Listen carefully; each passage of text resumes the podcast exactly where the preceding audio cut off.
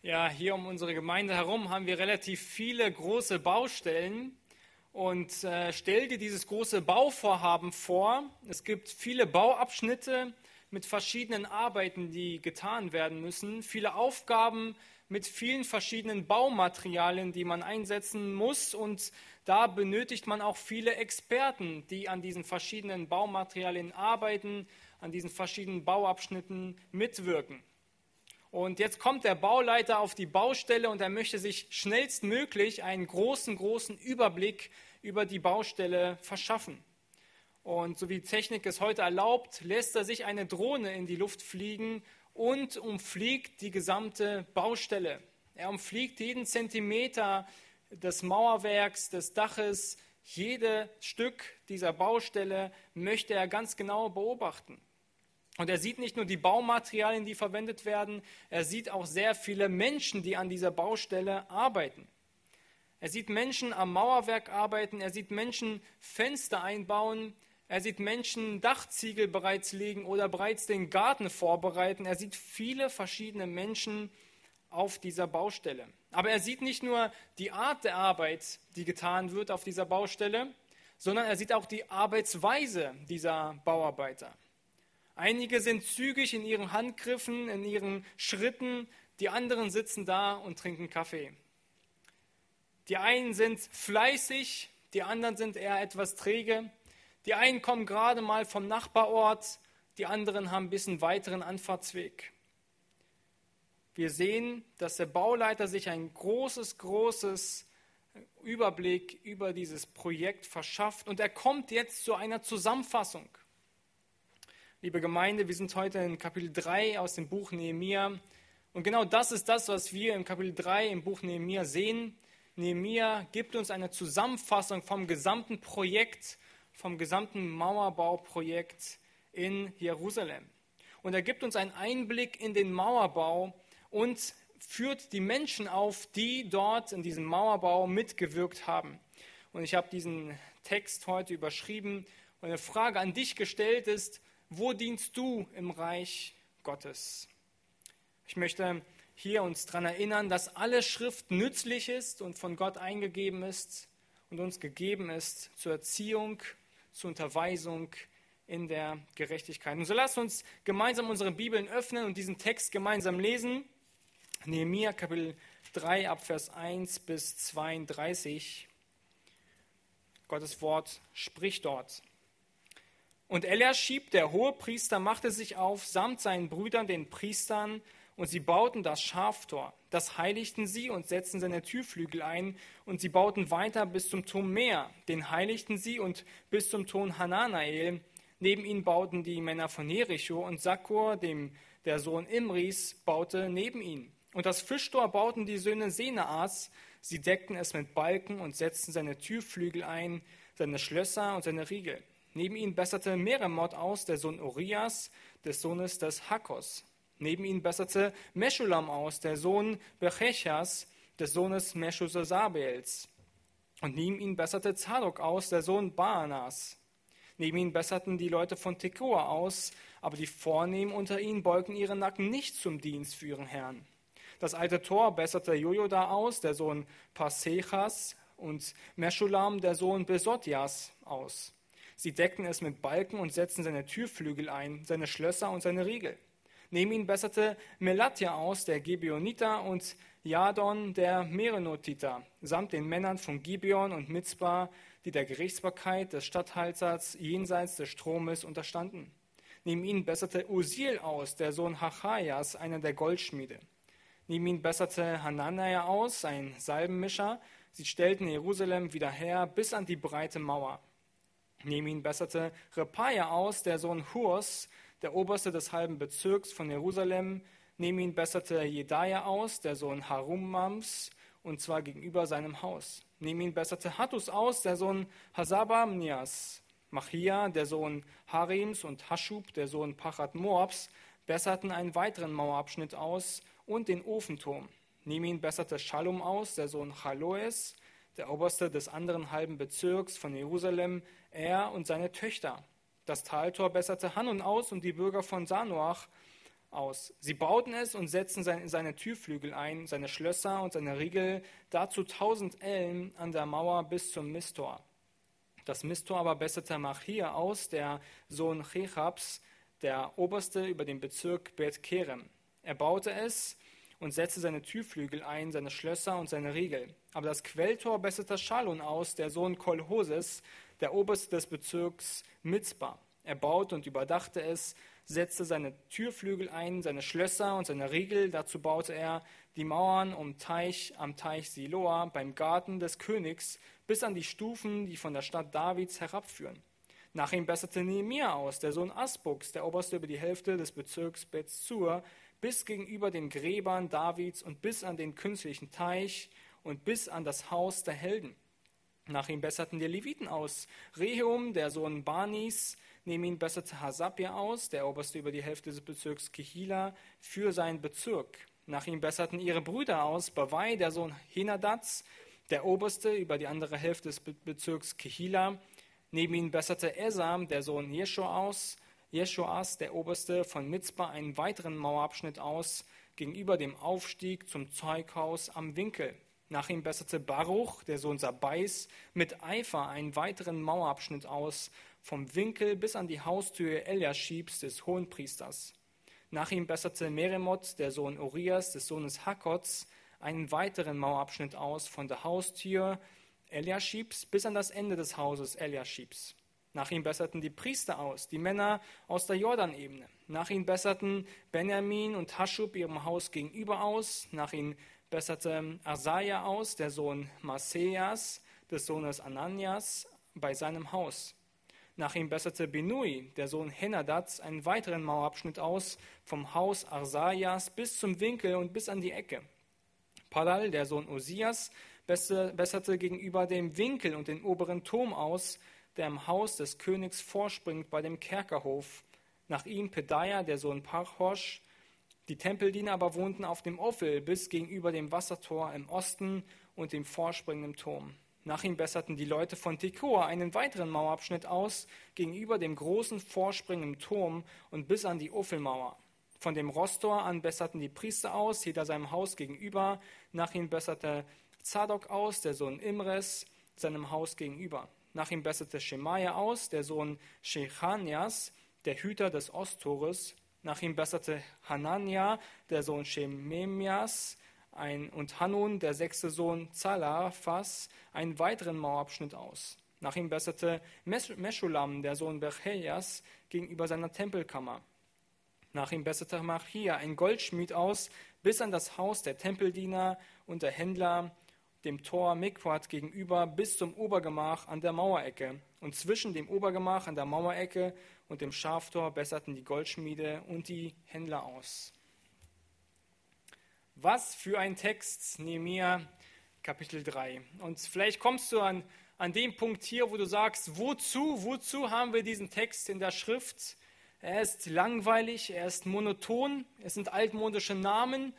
Wozu hat Gott uns diesen Text gegeben?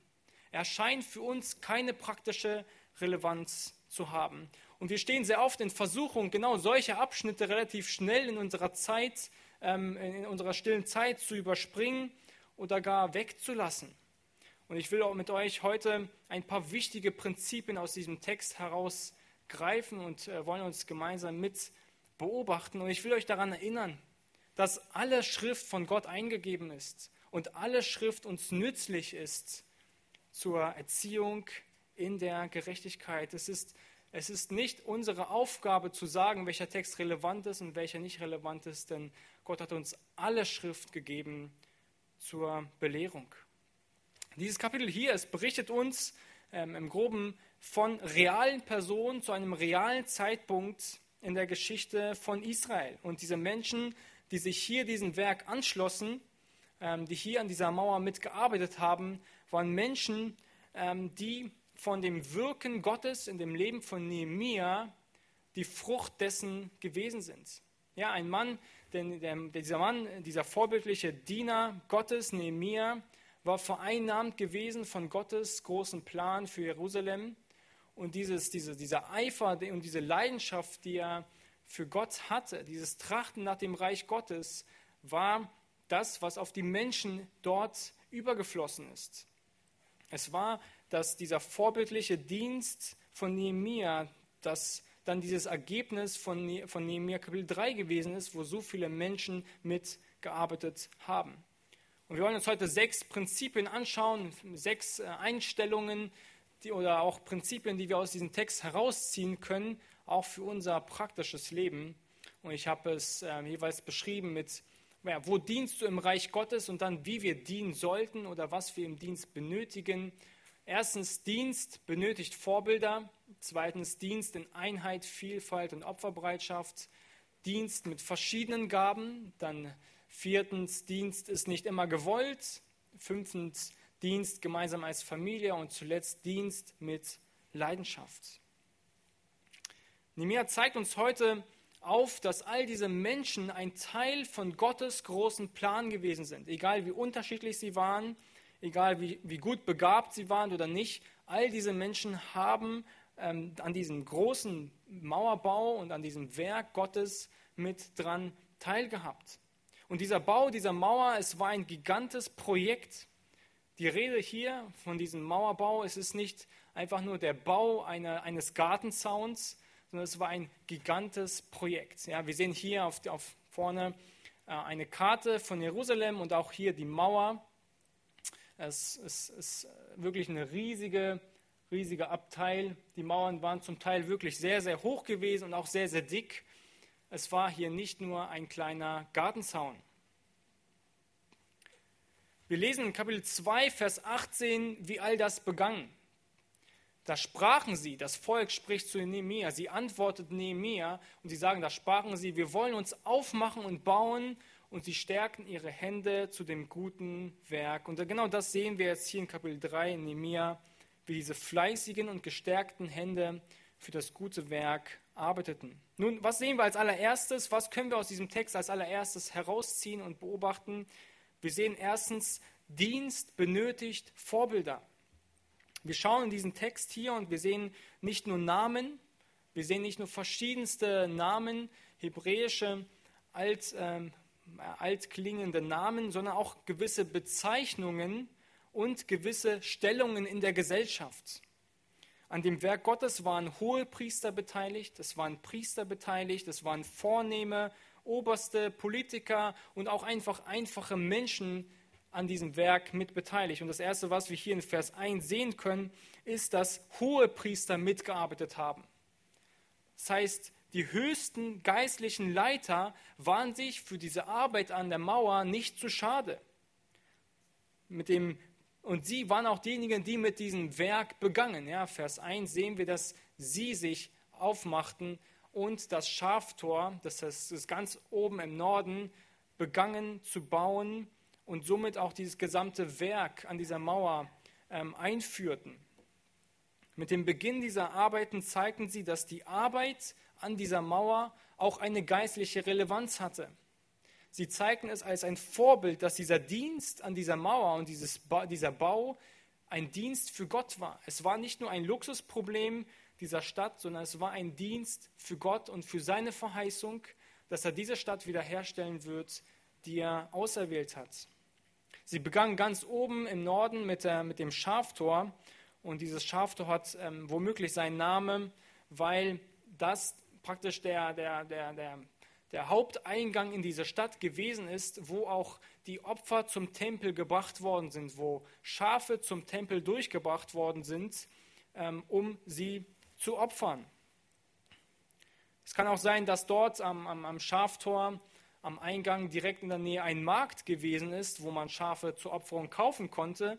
Und ähm, all das könnte einfach, einfach Hinweise sein, warum auch die Hohepriester genau mit diesem Tor der Mauer begangen und nicht an irgendeinem anderen Punkt, weil es hier auch um, um diesen geistlichen Dienst im Tempel ging.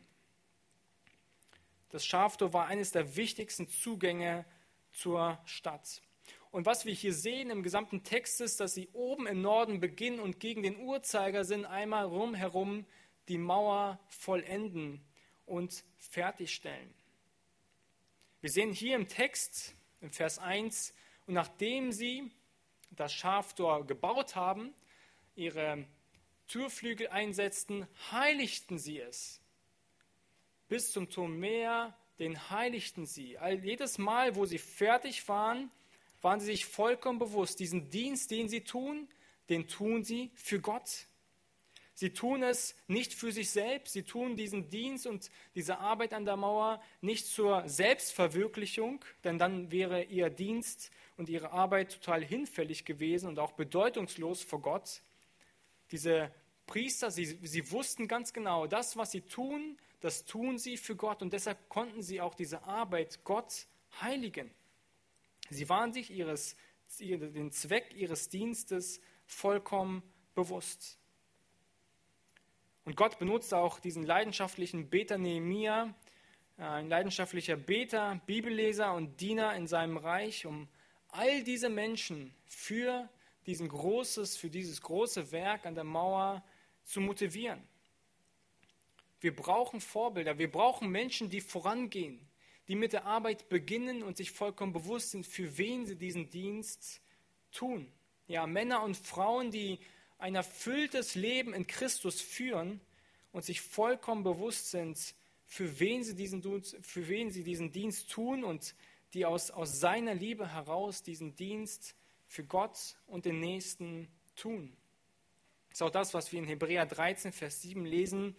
Gedenkt an eure Führer oder gedenkt an eure Leiter, die euch das Wort Gottes gesagt haben. Schaut das Ende ihres Wandels an und ahmt ihren Glauben nach. Was sehen wir weiter? Wir sehen zweitens Dienst in Einheit, Vielfalt und Opferbereitschaft. Dienst in Einheit, Vielfalt und Opferbereitschaft. Des Weiteren ist in diesem Text schwer zu übersehen, dass es, dass es sich bei dieser Arbeit um sehr, sehr viele verschiedene Personalitäten handelte. Viele verschiedene Menschen waren bei dieser Arbeit mit dran beteiligt. Und dieser, der Erfolg dieses Wiederaufbaus war Teamwork. Es war nicht Einzelarbeit, sondern es war Teamarbeit gewesen. Menschen aus verschiedensten Hintergründen arbeiteten an dieser Mauer. Einige waren sicherlich gebildet, die anderen waren eher ungebildet gewesen, die einigen waren sogar ausgebildet vielleicht für diese Arbeit und die anderen haben einfach nur mitgeholfen. Verschiedene Familienverbände, einige Handwerker aus umliegenden ähm, Gebieten. Einige waren einfach nur Kaufleute, die anderen waren Goldschmiede gewesen, andere waren einfach Politiker.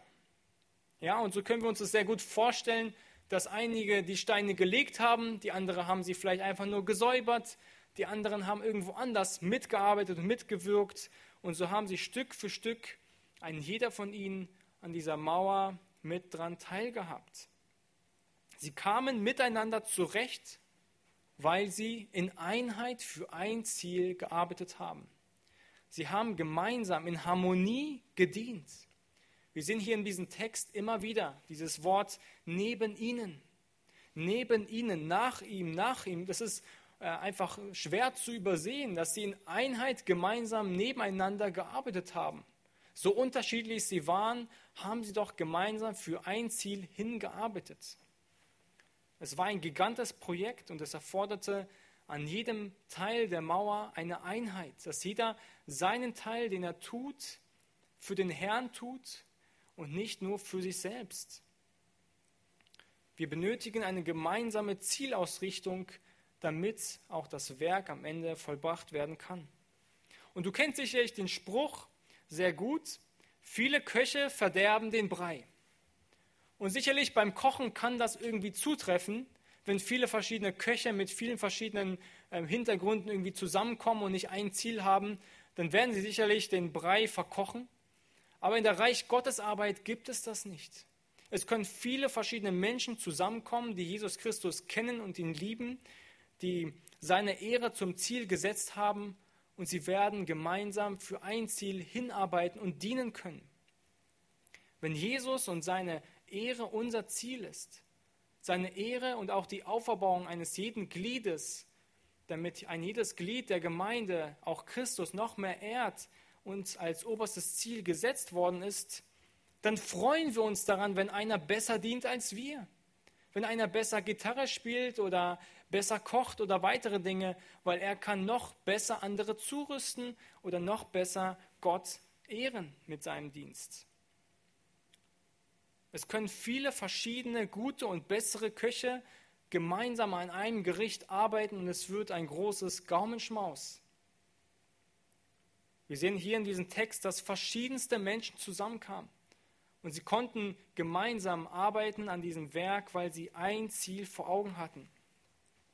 Menschen mit verschiedenen Individualitäten. Wir sehen zum Beispiel den Namen Meschulam, der kommt in diesem Text zweimal vor und doch sind es zwei unterschiedliche Menschen. Oder sogar dreimal. Vers 4, Vers 6 und Vers 30. Dann sehen wir einmal auch einen Nehemia. Auch äh, dieser Name kommt im Text vor. Aber es handelt sich hier nicht um den Mundschenk, sondern einen anderen Nehemia. Wir lesen weiter in Vers 2 zum Beispiel, dass Männer aus Jericho kamen. Männer kamen aus Tekoa, Vers 5. Leute kamen aus Gebionita, aus Meretotita, Männer aus Gebeon und Mitzpah, Vers 7. Vers 13 lesen wir von Bürgern aus Sanuach. Vers 17 Menschen aus dem Bezirk Kehila. Leute aus den umliegendsten Gebieten weit und nah entfernt aus Jerusalem, verschiedenste Menschen kamen zusammen. In Christus gibt es keine, keine, keine Deutschen und keine Russen. Es gibt keine Amerikaner oder Rumänen. In Christus sind wir eins. Es war hier eine bunte Truppe und all diese Menschen, sie werden vereint in Gott, in Christus. Gott, er hasst Vielfalt in der Sexualität, aber er liebt sie im Dienst und in der Anbetung. Gott ist derjenige, der Menschen unterschiedlicher Art zusammenbringt und sie für ein Ziel vereint. Des Weiteren sehen wir hier in diesem Text, dass diese Menschen die aus verschiedensten Gebieten kamen, opferbereit waren. Diesen Dienst, den sie getan haben, war mit viel Opferbereitschaft mit verbunden. Und das sehen wir einfach auch aus der Tatsache daraus heraus, dass diese Menschen für eine gewisse Zeit nach Jerusalem gekommen sind, um dort an der Mauer mit zu dienen. Sie mussten ihre Häuser verlassen. Sie mussten ihre Bequemlichkeit verlassen, um an dieser Mauer mitzuarbeiten. So sehen wir, dass Jericho zum Beispiel 24 Kilometer von Jerusalem entfernt war.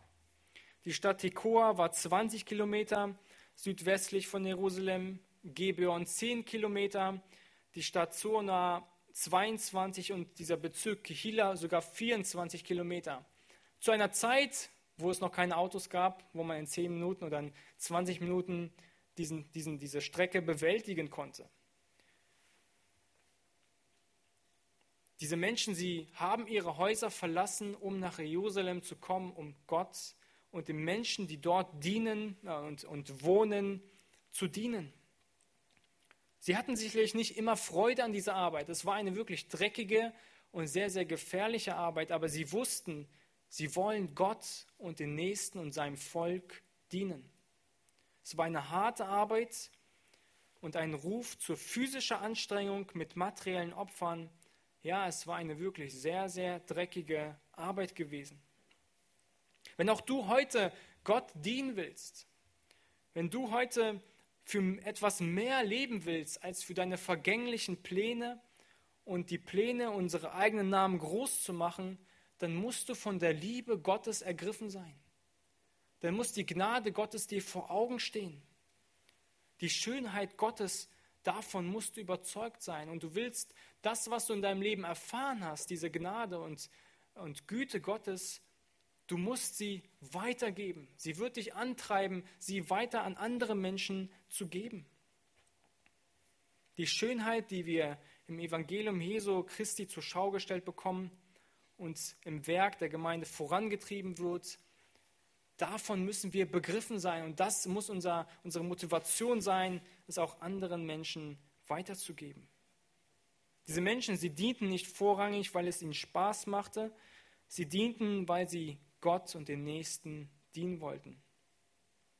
Sie dienten, obwohl es sie etwas kostete, und es ist würdig, das Beste für den Herrn zu geben. Es ist würdig, das Beste im Dienst für den Herrn zu geben. Und so auch der Aufruf an dich, Tu deinen Dienst in Einheit.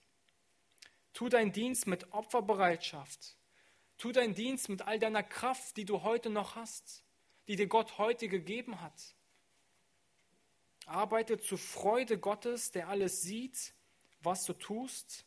Ermutige auch andere dazu, diesen Dienst für Gott zu tun, denn wir alle arbeiten für das gleiche Ziel hinzu, Christus zu ehren. Drittens, wir sehen Dienst mit verschiedenen Gaben. Dienst mit verschiedenen Gaben.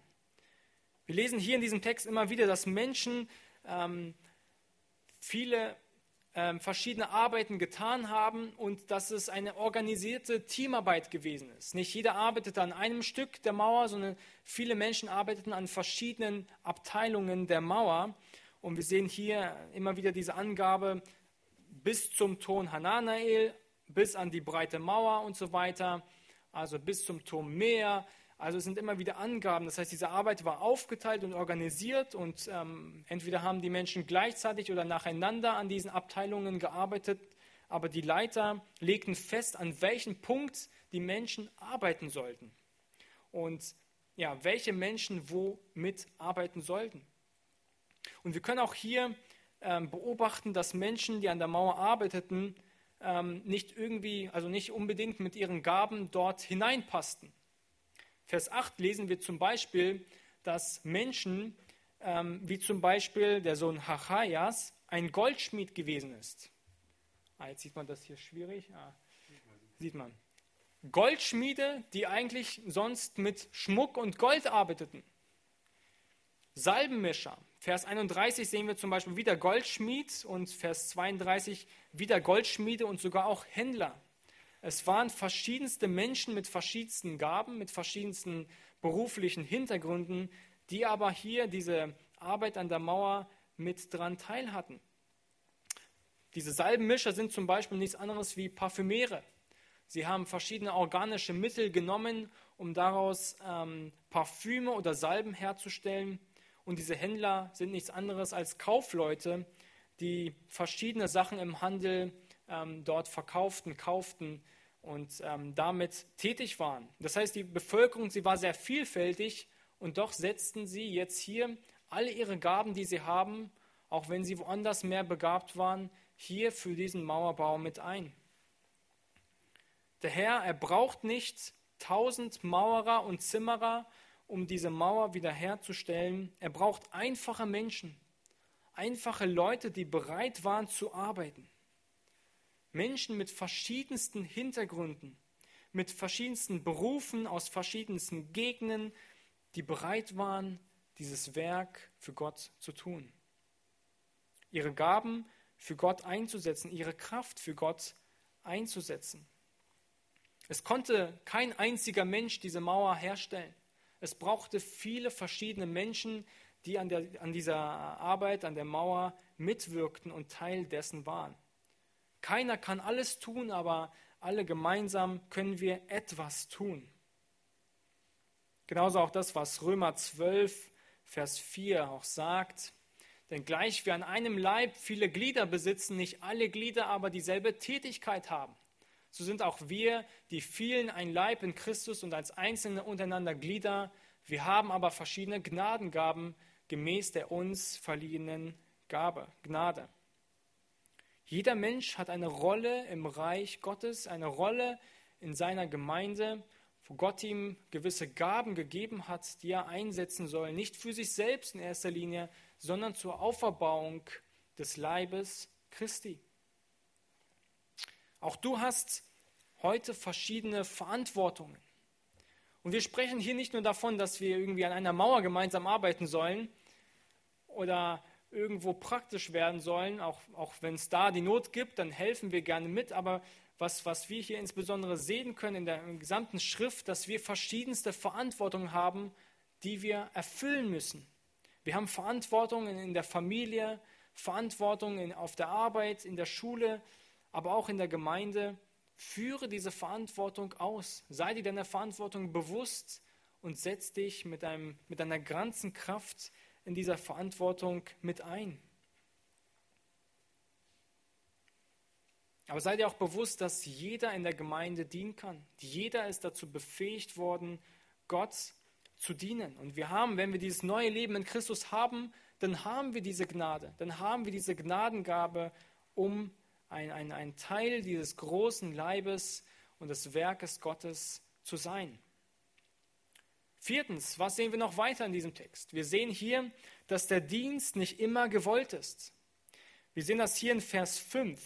Der Dienst ist nicht immer gewollt. Wir lesen dort, neben ihnen besserte die Leute von Tekoa aus, aber die Vornehmen unter ihnen beugten ihre Nacken nicht zum Dienst für ihren Herrn. Manche ziehen es eher vor, die Arbeit zu beobachten, als mitzuarbeiten. Es war eines dieser wenigen Beispiele von jüdischem Widerstand, dieses Mal aus der, aus der inneren Gruppe heraus, wo Menschen einfach Passivität zeigen. Ja, auch wenn du passiv bist, dann bist du ein Widerstand. Wenn du nicht mithilfst, dann müssen andere mehr anpacken.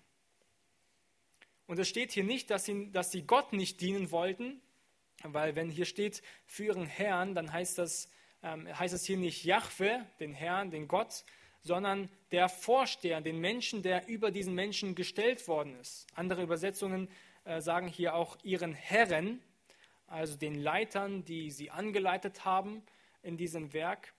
Und schlicht und einfach sehen wir hier, dass diesen Menschen einfach Demut für den Dienst fehlte. Sie wollten sich nicht ihren Herren beugen, demütigen und unterstellen. Sie waren sich einfach zu stolz, sich ihren Aufsehern und dieser Arbeit zu unterwerfen.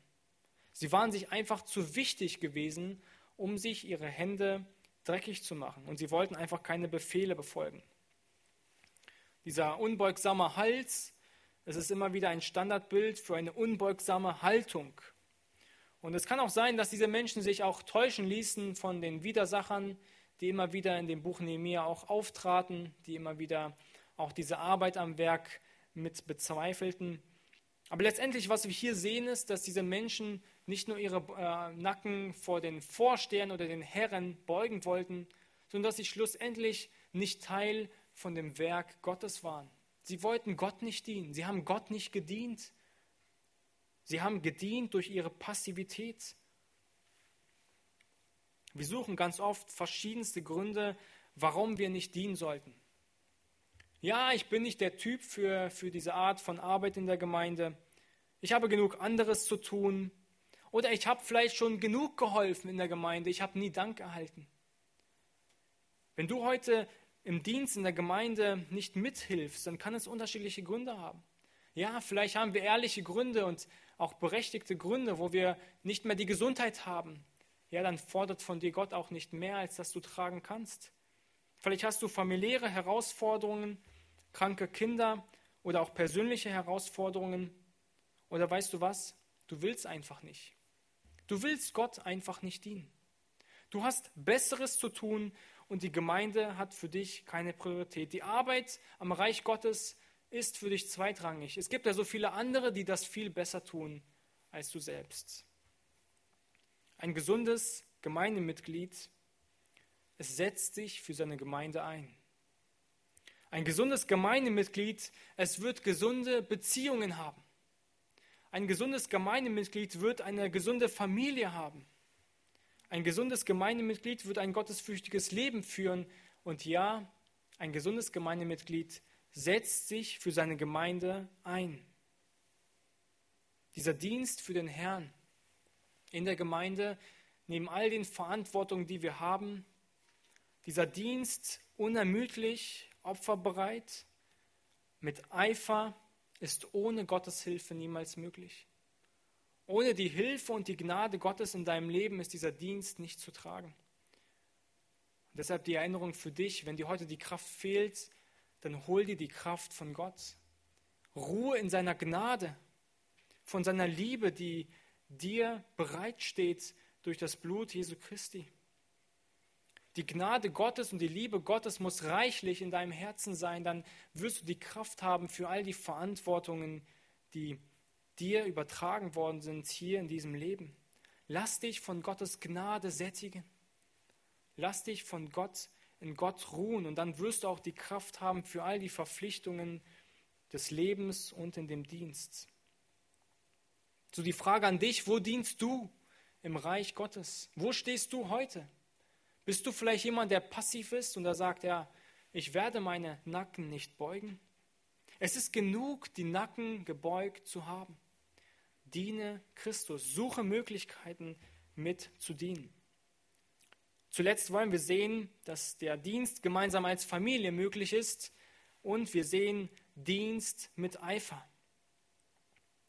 Dienst gemeinsam als Familie. Vers 12 können wir beobachten, dass einige als Familienverbände gemeinsam gearbeitet haben ähm, und sogar mit den Töchtern gemeinsam gedient haben.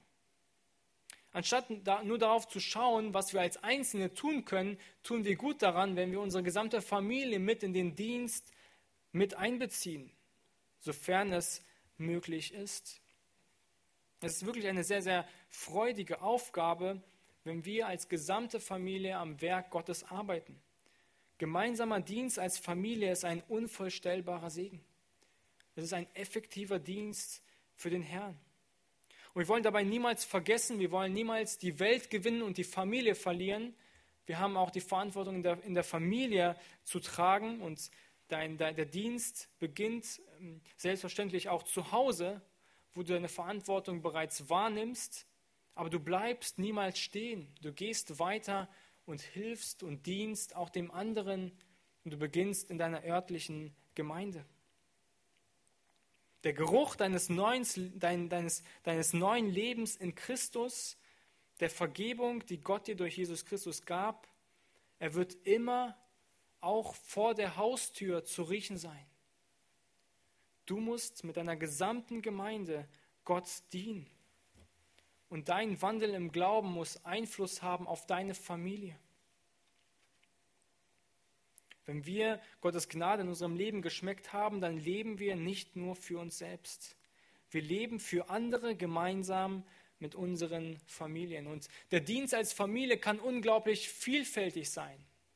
Es gibt viele verschiedene Ideen und eine Idee, die man nur aufbringen kann, die ein großes, großes Fass aufmachen, ist die Gastfreundschaft. Es ist ein unglaublicher Segen, Gastfreundschaft zu üben, wo Menschen, die Gott lieben und ihn anbeten wollen, einfach nur Menschen zu sich einladen und Gemeinschaft, Gemeinschaft haben, gemeinsam Gemeinschaft haben. Das ist eines der segensreichsten Dienste, die wir tun können, wo wir jetzt in dieser Zeit nicht viele Möglichkeiten haben, aber der Gesetzgeber erlaubt uns es bis heute noch Singles einzuladen als Familie. Ja, das ist bereits gerade möglich. Das ist gerade möglich.